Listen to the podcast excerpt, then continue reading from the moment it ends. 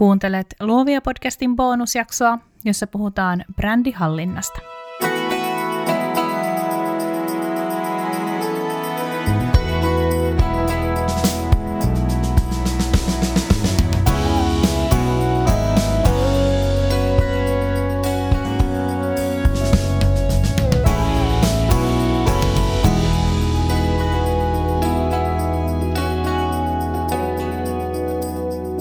Tässä jaksossa puhun siitä, miksi kenenkään taidealan yrittäjän ei parane päätyä suositteluihin silloin, kun etsitään halpaa ja hyvää tekijää. Jaksossa puhun brändihallinnasta pienellä twistillä, eli rohkaisen sua tarttumaan härkää sarvista just sen verran, kun tuntuu hyvältä. Mä uskon, että sä hallinnoit sun brändiä jo nyt hienosti, mutta ehkä tämän jakson myötä löydät jonkun uuden ajatuksen ja voit ottaa askeleen eteenpäin. Tervetuloa Luovia podcastiin. Jokainen meistä varmaan muistaa nähneensä jossain Facebook-ryhmässä huhuilun, jossa etsitään halpaa ja hyvää ammattilaista. Voiko halpa olla hyvä? Totta kai voi, mutta siitä me ei puhuta tänään ainakaan kovin paljon. Kuuntele minijakso kolme, jos haluat kuunnella 8 minuuttia 50 sekuntia tykitystä tuosta aiheesta. Viimeksi mä kiinnitin mun huomioni tällaiseen halpa ja hyvä kyselyyn joululomalla. Silloin kysyjä etsi halpaa ja hyvää valokuvaajaa. Sydän pompahti. Mä en jatkanut lukemista pidemmälle, sillä mä en halunnut nähdä, keitä oli suositeltu. Tuli paha fiilis, kurja olo, harmitus. Olisi kauhean nähdä tuttu kollega tuollaisella listalla, olisi kauheita nähdä itsensä tuollaisella listalla. Mä avasin Google Drivein, päätin, että vuoden ensimmäinen jakso käsittelee just tätä aihetta ja tässä sitä nyt ollaan. Mitä sä ajattelet tästä asiasta? Millaisissa hakuilmoituksissa sä haluat tulla mainituksi? Onko sulle ok, jos susta leviää juttu halpana ja hyvänä tekijänä? Sillä siitähän tässä on lopulta kyse sun yrityksen maineesta, brändistä, siitä, miten ihmiset kokee sun toiminnan – Brändi on yhtä paljon, ellei jopa enemmän sitä, mitä muut puhuu siitä, kuin mitä sä itse oot ajatellut, että siitä pitäisi puhua. Sun yrityksen maine koostuu siis muiden ihmisten puheista ja arvioista silloin, kun sä et ole paikalla. Ehkä vähän karua, mutta totta. Me ollaan käsitelty Luovia podcastissa useaan otteeseen brändisanoja. Ne on arvokas työkalu, kun sä mietit sun omaa työtä sitä, millaisin elementein sä sun brändiä rakennat, viet eteenpäin. Jos sun brändisana on vaikkapa energinen, sä valitset siihen sopivia brändivärejä ja se sun käyttämässä kieli ei ole maailmaa syleilevää korukieltä. Jos taas sun brändisana on elegantti, sä unohdat graafiset fontit ja ilmeet ja keskityt viestimään, no, pitäisikö sanoa elegantisti. Toki eleganttikin voi olla suorapuheinen, mutta Yrittäjä, jonka brändisana on elegantti, niin hän tuo ydintarinassaan, bränditarinassaan esiin kaikkea sellaista, jotka hän itse kokee allekirjoittavansa, kun hän aattelee sanaa elegantti. Brändirakennusta ei tehdä pelkästään siksi, että nettisivut olisi nätit tai voidaan laskuttaa enemmän tai voidaan jotenkin elää elämää siihen tyylin, että nyt mulla on tosi hyvä brändi. Sitä tehdään myös siksi, että me halutaan hallita ihmisten odotuksia meistä. Jos sun brändisana on ainutlaatuinen, sä et halua tulla mainituksi hyvä ja halpa kyselyissä. Jos sun brändisana on elämyksellinen, niin mä uskallan veikata, että silloinkaan sä et lähde halpuutuksen tielle. Taidealan yrittäjä ei vie brändiään eteenpäin olemalla markkinoiden edullisin. Se me jätetään ihan toisen tyyppisiin bisneksiin, sellaisiin bisneksiin, joiden toiminta ei ole riippuvainen intahimosta, innostuksesta, sydänverestä. Hyvä ja halpa on sanajono siihen asti, kunnes me tiedetään, miten jokainen sen määrittelee. Voi olla, että jollekin mun ihanne asiakkaalle mä oon hyvä ja halpa. Siinä missä mun toinen ihanne asiakas joutuu säästää vuoden päivät voidakseen ostaa multa haluamansa tuotteen tai palvelun. Jokaisella on budjetti, joka ikisellä on budjetti, mutta jokaisen budjetti on myös erilainen. On kuitenkin hyvä kääntää oma katseensa sinne ihanne asiakkaaseen ja miettiä, millä sanoilla sä haluat hänen puhuvan sinusta, vaikkapa nyt somessa. Millaisiin kyselyihin sä toivot hänen huhuilevan sinusta. Ihanne asiakkaan ei tarvitse pystyä listaamaan brändisanoja niitä kysyttäessä, mutta niiden brändisanojen välittämät tunteet pitäisi olla hänellä hallussa. Tai sanotaanko nyt vaikka näin, sä et löydä sun ihanne asiakasta ilman, että sä onnistut viestimään sen sun yrityksen ydinviestin muille. Jos taas palvelet jatkuvasti muiden ihmisten asiakkaita, saatat joutua väärälle listalle, sille hyvää ja halpaa etsivien ja suosittelevien listalle. Yksi mittari voisi olla tämä. Tähtää siihen, että sut mainitaan, kun somessa etsitään laadukasta, ystävällistä, elämyksellistä, eleganttia, tuoretta, ainutlaatuista, energistä, omaperäistä tai mitä ikinä ne sun brändisanat onkaan, sen mukaista tekijää. Tee kaikkesi, että sä löydät uusia asiakkaita sen perusteella, miten sä itse oot rakentanut sun yritystoimintaa ja sun brändiä. Toisiin ei kannata luottaa. Toinen mittari on tämä. Pyydä asiakkailta palautetta järjestelmällisesti. Kysy kysymyksiä, joiden vastauksia tutkimalla sä voit kehittää sun yritystoimintaa eteenpäin. Sellaiset palautekysymykset kuin oliko sulla kivaa tai olitko tyytyväinen, ei kerro mitään mistään, eikä ne auta sua eteenpäin. Palautekyselyt kannattaa luoda aina palvelemaan kasvua. Brändihallinta on ollut Luovia podcastissa ehkä sellainen sivulause. Mä en ole siitä täsmäturissu, se on aika kinkkinen aihe yksin yrittäjälle sen takia, että jokainen meistä tekee brändihallintaa tietämättäänkin. Ja etenkin taidealan yrittäjänä meillä on hyvin vahva se oma näky siitä omasta työstä ja me tunnistetaan ne tekijät, jotka saa meidät työskentelee intohimoisesti tai laiskasti. Me mietitään, miten me muotoillaan meidän sanat, me mietitään, kuinka paljon me jaetaan meistä itsestämme somekanaviin – Brändihallinnasta on paljon helpompi puhua isompien yritysten vinkkelistä, ainakin mun mielestä. Niissä on selkeitä viestintästrategioita ja päivittäiseen viestintään liittyviä toimintaohjeita. On helppo vaatia tiimeiltä oikeakielisyyttä tai talon omalta graafikolta brändi-ilmeessä pysymistä. Vaikeampaa on vaatia sitä itseltään, kun kaikki tai ainakin monet asiat pitää tehdä itse. Mä ajattelen, että brändihallinta on kuitenkin myös yksi kasvun edellytys. Pelkästään se, että halu jäädä halpa ja hyvä suosittelujen ulkopuolelle on brändihallintaa. Se ohjaa mun ajattelua. Kun mä päätän, että mä en halua tulla leimatuksi johonkin tiettyyn kategoriaan, niin se ohjaa mun ajattelua. Kun mä menen vähän syvemmälle, mä mietin niitä mun äh, brändisanoja, jotka liittyy mun bränditarinaan. Mä mietin sen mun kertomuksen, joka mahdollisimman monessa ihanneasiakkaassa resonoi, kun mä otetaan itsestäni brändikuvia tai mä mietin, mistä mä en ainakaan puhu somessa. Mä hallinnoin mun brändiä. Brändihallinta on omassa uomassaan pysymistä, oman virran mukana menemistä. Se on laput silmille laittamista ja sitä, että sulkee muiden mielipiteet ja sössötykset pois. No tämä kuulostaa siltä, että brändihallintaa pitää tehdä nyt sitten niinku minuutin tarkkuudella joka päivä. Mutta oikeastihan kaikki riippuu sinusta. Kaikki riippuu sun tavoitteista ja sun toiveista. Mutta silti ehkä kannattaa pysähtyä ja tsekata nykytilanne esimerkiksi sen perusteella, millaisia asiakkaita sä oot tullut palvelleeksi vuonna 2020. Itse mä rakensin hyvin vapaamuotoisesti, sen kummemmin miettimättä mun valokuvausbrändiä ensimmäiset yrittäjävuoteni. Joskus 2014-2015 mä kuitenkin totesin, että mä teen liikaa sellaisia töitä, joista mä en tunnista itseäni kuvaajana.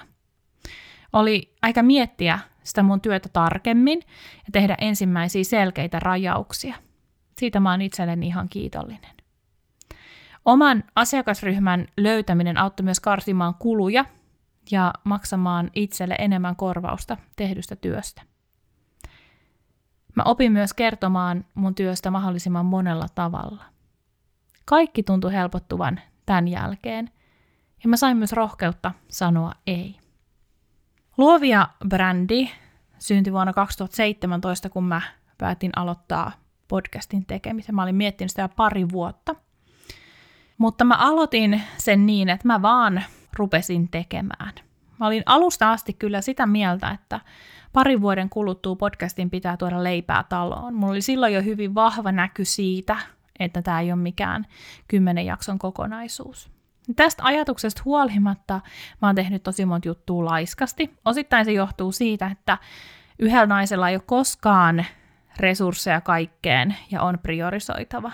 Mutta mitä enemmän laskutusta, sparraukset, koulutukset, verkkokauppa tuo, sitä tarkemmin mun on kuitenkin mietittävä jatkoa ja sitä, mihin suuntaan mä haluan viedä, kehittää ja kasvattaa tätä brändiä. Yksi mun isoimmista haasteista tällä podcast-matkalla, luovia brändimatkalla, on ollut luopuminen. Ja, ja se on kyllä mulle vaikeaa ylipäätänsäkin elämässä. Mutta tässä kontekstissa mun on täytynyt luopua siitä alitajuisesta ajatuksesta, että mä puhuisin omille vertaisilleni tai omille kollegoilleni tai edes, että mä puhuisin tässä valokuvaajana. Mun on ollut pakko kasvaa ammattilaisena pystyäkseni palvelemaan kaikenlaisia taidealan luovan alan yrittäjiä.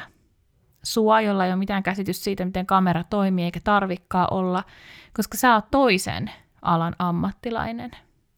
Mun on siis pitänyt suitsia omaa puhetta. Mä en ole voinut pyytää sellaisia vieraita mukaan, jotka ehkä mua itseäni kiinnostaisi hirveästi. Mutta mä oon täällä palvelemassa sua.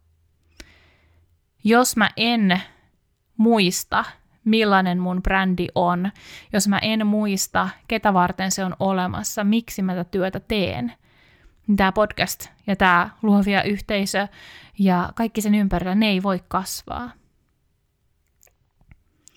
Ja kun podcast on kasvanut, on myös ollut pakko hyväksyä se, että yhä harvemmin kuuntelija tai verkoston jäsen on valokuvaaja. No mulla on kolme brändiä, joista kolmas on, jonka mä mainitsen aina viimeisenä, mun katu- ja matkakuvausbrändi Runaway from Time. Enkä mä tiedä, se ei oikeastaan ehkä, no on se brändi, mutta se on ihan tommonen itekseen syntynyt brändi. Nimenkin mä keksin vuonna 2014 ihan sormiin näpsäyttämällä vaan.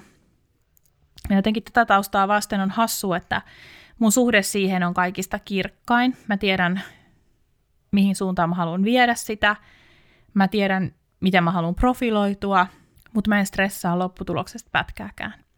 Se elää omaa elämänsä tässä sivussa, koska rehellisesti mulla ei ole myöskään aikaa tai rahaa laittaa sen kehittämiseen tällä hetkellä.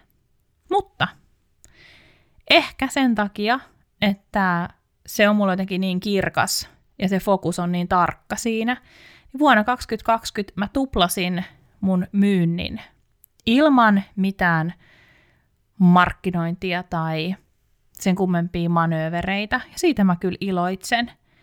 Mä tiedän siis, että siitä on joksikin. Se voi olla kokoaan suurempi sit siinä vaiheessa, kun mulla on antaa sille mun huomiota. Mä pidän siitä, että on olemassa joku suunta, koska mun työ on palvella ihmisiä. Mä tiedän palvelevani heitä paremmin, kun mä pysyn mun suunnassa, niin valokuvaajana kuin podcast-juontajana. Suunta on ihmiselle hyväksi, mä uskon siihen. Podcastin alussa mun suunta oli aika suuripiirteinen, pari vuoden kuluttua tämän pitäisi tuottaa, ja, ja suunta voi ehdottomasti tarkentua matkan varrella. Ainakin niinä hetkinä sitä kannattaa tarkistaa, kun huomaa, että nyt on mennyt vähän sivuraiteille, miten täältä pääsee pois – mutta sekään ei ole vaarallista. Mä pyörin ympyrää mun ekat yrittäjävuodet. Mä kipuilin enkä saanut otetta mun työstä. Tämä vaikutti lopulta myös siihen, että mä tingin mun hyvinvoinnista. Kuten ihminen, myös yritystoiminta on kokonaisuus. Mä en ollut määritellyt mun asiakasta, mä en oikein tiennyt, kenelle mä puhuin, mä en oikein tiennyt, millaista asiakasta mä halusin palvella. Mä en tehnyt mun brändin eteen oikeastaan minkään näköistä työtä. Mä en ymmärtänyt asiasta tarpeeksi ja mä väsyin tosi helposti. Tämä on karkea yleistys, mutta nykyään kun mä työkseni sparra ja mentoroin ihmisiä, niin mä näen tätä jatkuvasti. Jos se suunta ei ole selvillä, on tosi vaikea rajata omaa työtään. Silloin tulee tehneeksi sitä sun tätä ja monesti aivan liikaa. Silloin on hirveän vaikea hahmottaa sitä, että mihin kaikkea mulla on oikeasti aikaa, jos työtehtävät on hyvin erityyppisiä. Kun tekee sitä sun tätä, on vaikea kehittyä ja löytää oma juttunsa. Aluksi on usein tehtävä kaikenlaista, etenkin silloin, kun ei vielä tiedä, mitä haluaa tehdä tai se kalenteri ammottaa tyhjyyttään ja on pakko kartuttaa kokemusta.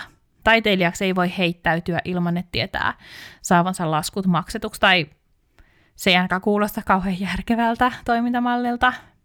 Pelkkä brändisanojen tai värien määrittäminen ei siivitä ketään menestykseen. Investointi hyvään kuvauskalustoon tai äänityskalustoon tai videokalustoon ei siivitä ketään menestykseen.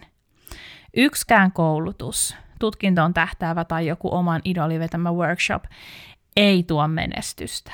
Ne on yksittäisiä asioita, mutta menestys, se mitä sä itse sillä tarkoitat, niin se tulee kuitenkin vain tekemällä työtä yksi päivä kerrallaan, yksi asia kerrallaan, järjestelmällisesti ja pitkäjänteisesti. Se tulee siitä, että me sitoudutaan siihen omaan työhömme ja tekemiseemme niin tiukasti, ettei siihen väliin oikein mahdu henkäystäkään. Ja sitten se menestys tulee luopumalla. Luopuminen ei ole luovuttamista, kuten tiedetään.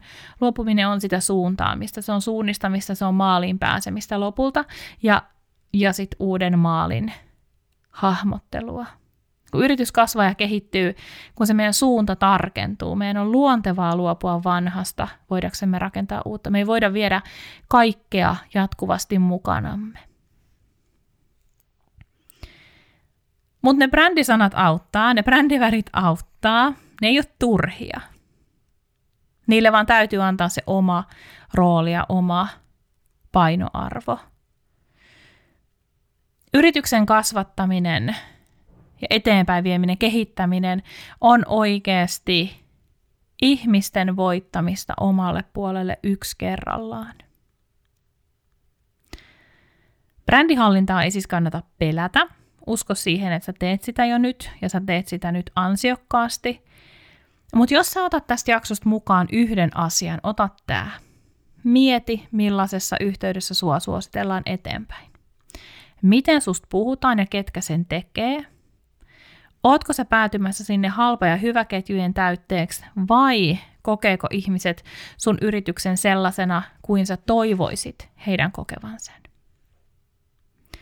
Somessa asiat levii kulovalkean tavoin. On ihan äärettömän ihana saada paljon suositteluja ja rohkaisua verkostoissa, jotka on jokaisen kännykässä yhden näpäytyksen päässä tykkäyksestä tai kommentissa, kuin Facebook-ryhmä vaikka – Mut kun hevonen lähtee laukalle, on osattava olla ohjaksissa. Tarina. Muistatko sä semmoisen alennuskuponkia myyneen firman kuin Groupon? Googletuksen mukaan se on ehkä nykyään joku offerilla tai joku tämmöinen, se on alun perin ihan muu, mutta idea on todennäköisesti pysynyt samana. He myy yrittäjien palveluita puoli ilmaiseksi. Mä muistan, kuinka mun ystävä osti pilkkahintaan rakennekynnet ja kynsihuollon joltain pieneltä yrittäjältä. Pahoittelut vääristä termeistä, jos näin pääs käymään. Mä en nimittäin tiedä yhtään mitään kynsistä. Mutta mun ystävä ei kuitenkaan onnistunut varaa aikaa tälle yrittäjälle, koska kuponkeja oli myyty niin paljon. Sanotaan, että jos tämä kynsihoito olisi vaikka maksanut 50, niin sitten se maksoi 10 tai 15 euroa. Mutta tämä oli vasta esimakua. Jos mä muistan oikein, niin mulla on vahva muistikuva kyllä tästä, Tämä Kynsistudion yrittäjä joutui hakeutumaan konkurssiin, sillä hän ei pystynyt maksamaan laskujaan. Hän palveli päivät pitkät näitä kuponkiasiakkaita, sillä sanotaan 15 eurolla, ja hän teki joka ikinen kerta tappiota. Tämä voisi olla myös yksi ääriesimerkki hyvästä ja halvasta. Alennukset on yrittäjälle punainen vaate, me tiedetään. Se on ihan turha kuvitella asiakkaiden jonottavan normaalihintaisen palvelun perään, jos tuuttaa tarjouksia kerta toisensa jälkeen. Alennuksella voi verrata tunteisiin, mutta sillä voi myös vetää maton jalkojensa alta. Ihminen muistaa alekampanjat, ja mitä useimmin me niitä tehdään, sitä todennäköisemmin hän jää myös oottelee uutta alea. Silti tunteisiin vetoaminen on yrittäjälle elintärkeää. Vahva markkinointi herättää aina ajatuksia ja tunteita. Kun ammattilaisille selviää oma miksi, miksi me tehdään tätä työtämme, me onnistutaan löytämään ne sanat ja tavat, joilla me voidaan vedota kohderyhmän tunteisiin. Tämä on hyvä harjoitus. Millaisen telkkarimainoksen sä tekisit sun työstä? Mä voisin mainostaa koiramuotokuvausta lyhyillä otoksilla niistä täydellisistä hetkistä, joita omistaja koiransa kanssa viettää. Lopuksi kuvis voisi olla pannan ja remmin kanssa tyhjään kotiinsa palaava omistaja. Koirasta on aika jättänyt, mutta onneksi jäljellä on kuvat. Makrame-taiteilija voisi tehdä telkkarimainoksen, jossa kuvataan ihmisen elinkaari. Opiskelijakämpän seinälle hankittuu suurikokosta käsityötä varten on säästetty ensin pitkä penni. Kuva siirtyy aikuisvuosiin, ehkä kuvaan on astunut myös joku toinen henkilö, ehkä lapsia tai lemmikkejä. Sama työ löytyy kuitenkin seinältä. Muutto ulkomaille tehdään makrameen kainalossa. Eläkepäivilläkään tästä käsityöstä ei luovuta, vaan sitä ihaillaan edelleen ehkä oman jälkikasvun voimin. Millainen se sun telkkarimainos ikinä sit onkaan, muista, että sä teet mittaamattoman arvokasta työtä. Sä tuot kauneutta, persoonallisuutta ihmisten elämiin, sä oot estetiikan esitaistelija. Sä et tee työtä vaan työn tekemisen vuoksi, vaan sä teet sitä luodaksesi kauniita hetkiä, kauniita tiloja, upeita elämyksiä. Sä teet sun työtä, jotta toinen voisi paremmin. Mä uskallan väittää, että alasta riippumatta me lisätään ihmisten tyytyväisyyttä itseensä ja omaan elämäänsä. Olipa kyseessä sitten taulu, valokuva, taideterapia tai musiikkikoulu, me ollaan mukana tosi isoissa jutuissa. Älä siis suosittele mua, kun somessa etsitään hyvää ja halpaa tekijää. Älä suosittele sun kollegaakaan. Jos taas joku kysyy, mistä löytyisi vuorovaikutukseen perehtynyt taidelan ammattilainen, joka osaisi auttaa pattitilanteesta eteenpäin, niin ohjaa tänne päin. Jos joku kysyy, kuka on koiran käytöksen tunteva ja siitä työssään ammentava muotokuvaaja, tänne päin saa ohjata jälleen. Ja tietysti, ystävät, jos se sun parisilainen galleristi ystävä etsii näyttelyä, tai se sun toinen läheinen tuttu, se newyorkilainen kuvatoimiston pomo, jos hän etsii nousevaa katukuvaajaa omaan tallinsa, niin sä voit antaa mun numeron. Kiitos, että sä kuuntelit tämän Luovia podcastin jakson. Voi hyvin, kaikkea hyvää, jatketaan luomista. Kiitos, että kuuntelit tämän Luovia podcastin jakson. Luovia on puhetta taiteesta, yrittäjyydestä ja luovuudesta. Minä ja vieraani autamme sinua rakentamaan itsesi näköisen bisneksen, jota haluat vaalia, kasvattaa ja kehittää intohimolla eteenpäin. Mikäli pidit kuulemastasi, jatketaan juttua somessa. Löydät podcastin Instagramista at luoviapodcast ja minut tililtä Noni Annette. Liity myös Facebook-ryhmäämme Luovia podcast Jälkihöyryt. Tosi faneille on tarjolla Luovia verkosto, jonka kautta pääset verkostoitumaan, osallistumaan miitteihin ja saat satunnaisesti lisämatskua minulta. Käy siis osoitteessa luoviapodcast.com kautta luovia viivaverkosto. Ai niin, ja muista tilata podcast.